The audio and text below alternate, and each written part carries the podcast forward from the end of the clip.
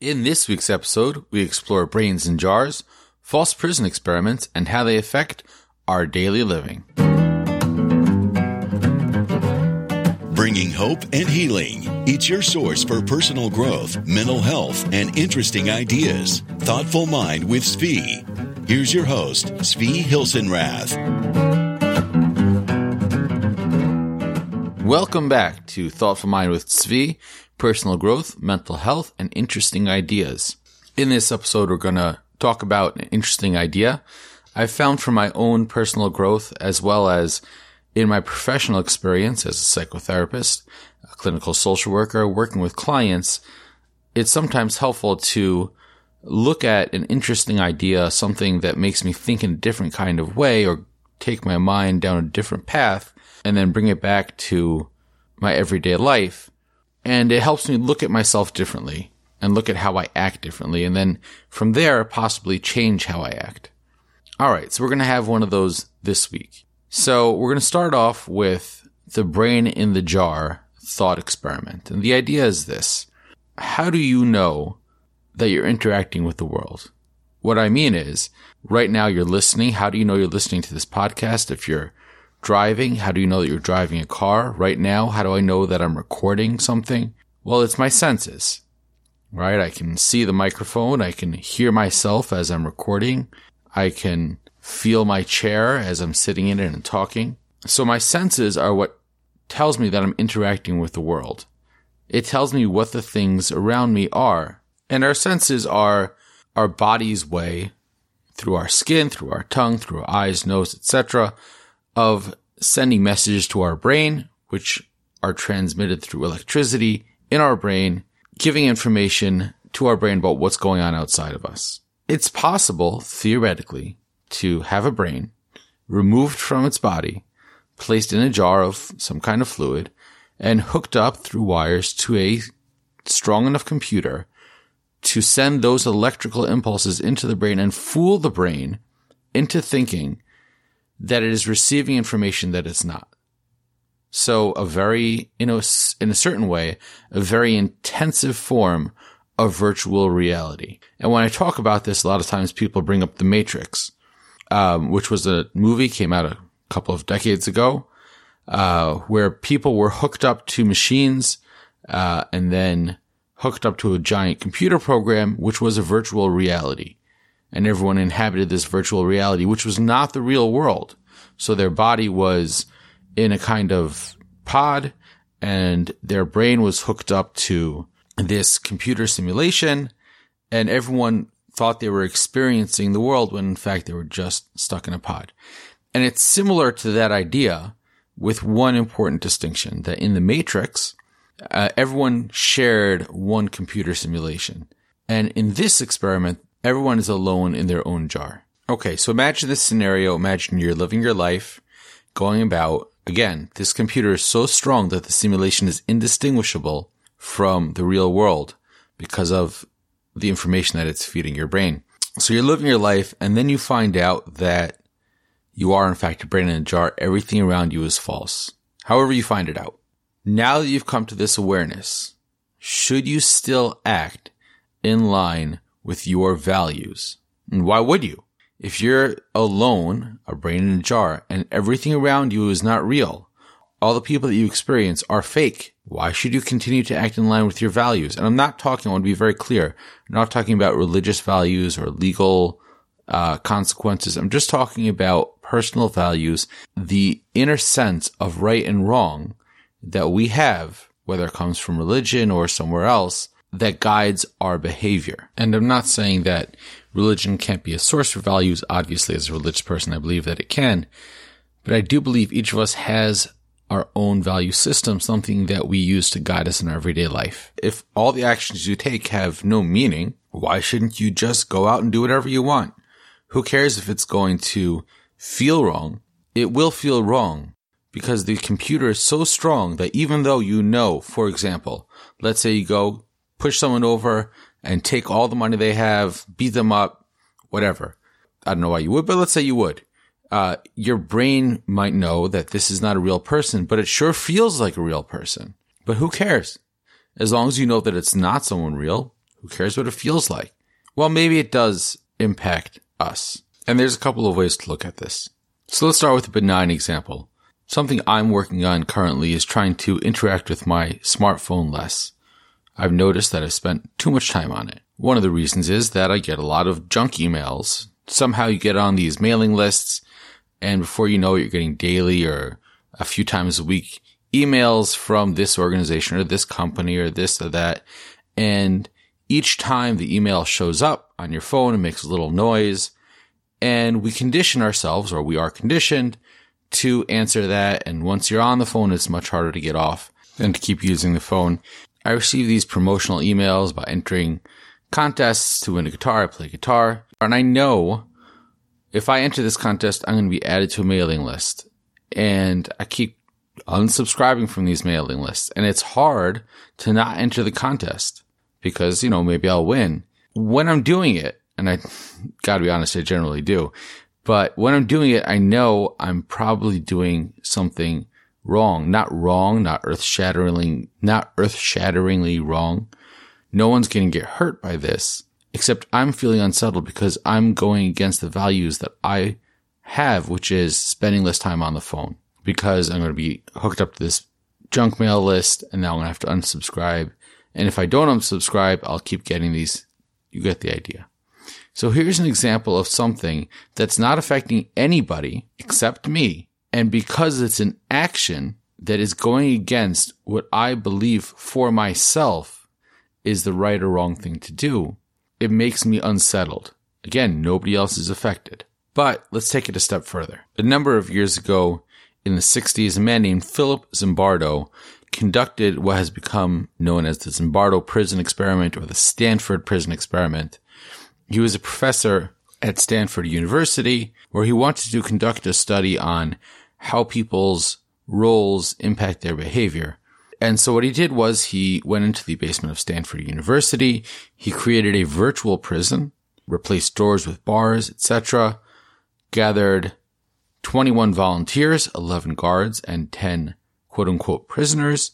These were all students. These were all graduate students. So they were just going to be acting out the roles and began what was to be a multiple week study. And what happened was pretty extraordinary. Everyone beforehand had been screened for psychological stability. Everyone had been screened to make sure that nobody with a quote unquote cruel nature got in or nobody with a submissive nature got in. And yet those people that were playing the guards very quickly became abusive and sadistic. And those people that were playing the prisoners became servile. They were assigned numbers at the beginning of the experiment. They were referred to by number by the guard. The prisoners began to refer to themselves not by their names, but by their numbers. Even when mock therapists or counselors came to talk to them in the prison, they did not refer to themselves by name, but by number the behaviors on both sides, on both the guards end and on the prisoners end became very extreme very quickly. What ended up happening was Zimbardo's wife noticed a change in his behavior because he had set himself up as the warden of the experiment, which he later said was a great mistake, but he had set himself up as the warden of the prison. And she noticed that her husband, who was usually warm and kind, had very quickly become cold and distant. She went and visited the prison, the fake prison, and spoke to some of the guards, people that she knew to be kind and good people, and was amazed at the transformation and abusive nature that they were exhibiting. And she called Zimbardo out on it and he, he pulled the plug on the experiment and ended it early. And the most amazing part of all this is it didn't take weeks or months for people to change their behavior. It took days. The entire experiment from when they started until when it ended was six days. So within six days, there was a transformation of people's personalities. Luckily, once the experiment ended, people quickly went back to who they had been before. The kind people were kind again. Zimbardo himself returned to his own personality. So we see that in a short amount of time, our actions can be reversed. But the actions we take over time, past a few days, into weeks and months, do change who we are. They change how we view the world. The more we do something, the more we justify our behaviors as saying this is who we are. We are somebody that does X, Y, and Z, and we change our values to reflect our behaviors. And this is a very important point. More often, people do not change their behaviors based on their values. People change their values based on their behaviors. It takes greater effort to change your behaviors based on your values. In other words, I think I should behave a certain way, therefore I will. That takes effort. It's much easier to behave a certain way and say, I must believe this is okay. And when that starts to happen, I think it does something to us that's very unpleasant. We don't like it. We don't like when we change our values. It has a lasting impact on us. I'll give a small example with myself. For many years, I wasn't somebody who flossed their teeth. You know, I did it here and I did it there, and I would go to the dentist, and the dentist would say, you know, if you don't floss your teeth, you're gonna lose them. You're gonna keep getting cavities. And okay, all right. And I would go out and commit and do it for a couple of days, and then forget it. And then at a certain point, I said, you know what, this is ridiculous. I'm an adult. I should be taking care of myself properly. And I started flossing my teeth again for the 1000th time. And then a couple of days in, I said, Oh, I'm too tired and too lazy. I don't want to do this. And I stopped myself and I said, No, if I don't do it tonight, I might as well give up on the whole thing. And I forced myself to do it. And the next night and the next night. And I forced myself and forced myself and forced myself. It was not easy to create this new habit or to create this new value, this value of flossing my teeth. I'm happy to report that months later, if I try to go to sleep without flossing my teeth, it feels wrong and I have to get out of bed and floss them because my behavior changed my value. So I had a stated value, but I wasn't living by it. That value of taking care of myself. And this example may seem silly or benign, but it is part of a larger picture, the larger picture of me believing that I'm someone worth taking care of, that there is value in taking care of myself. Again, this is something that doesn't affect anybody else. But now I'm happier and more at peace with myself, satisfied with myself because I know that I'm doing something that reflects both my stated values, that brain thing, and my acting values, what my behavior says about me. I've had this discussion about the brain in the jar and the prison experiment with a few of my clients. Each time that I do, I'm always amazed at how people react, looking back on their lives and finding areas of their lives where their values and their actions, even when they were not necessarily affecting anyone else, were not in line, or when their values and actions had changed because they didn't want to work on themselves. It was easier to ignore or easier to act in a certain way than to change what they were doing. And so they changed what they believed. And those people then go on to try and address those very things that they've been ignoring or shoving under the rug or how they changed their value system. They want to go back to, they want to go back to how they believe they should be acting. And I've, I've spoken about this in the past, but it bears repeating. I work a lot in nursing facilities and I'll notice two types of people. They're all getting the same services and those that are happy are those that are working on themselves and trying to address things like this.